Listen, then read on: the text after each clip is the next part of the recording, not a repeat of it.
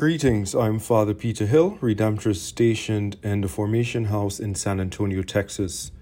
Today is Wednesday of the 11th week in Ordinary Time, and we read from Matthew's Gospel, chapter 6, verses 1 to 6 and 16 to 18. Jesus said to his disciples, Take care not to perform righteous deeds in order that people may see them. Otherwise, you will have no recompense from your heavenly Father. When you give alms, do not blow a trumpet before you, as the hypocrites do in the synagogues and in the streets, to win the praise of others. Amen, I say to you, they have received their reward. But when you give alms, do not let your left hand know what your right hand is doing, so that your alms given may be secret, and your Father who sees in secret will repay you. When you pray, do not be like the hypocrites who love to stand and pray in the synagogues and on street corners, so that others may see them. Amen, I say to you, they have received their reward.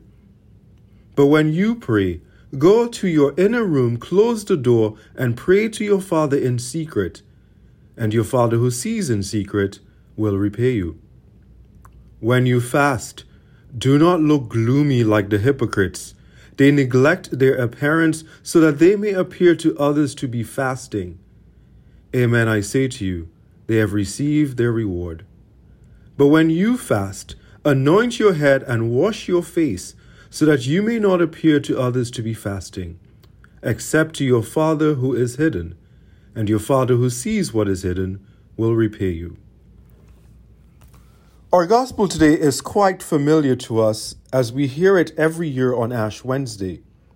It is a blessing to hear it outside of Ash Wednesday and the season of Lent as a reminder that these pillars of our faith, prayer, almsgiving, and fasting, should not only be practiced during the season of Lent, but throughout our Christian lives. So we can say that our gospel today serves as a reminder to us to be people of prayer people who recognize that we are children of God and we need to take the time to communicate with God daily. We are also people of almsgiving, people blessed with gifts and talents and treasures to be shared with others, especially those who are less fortunate and the poor.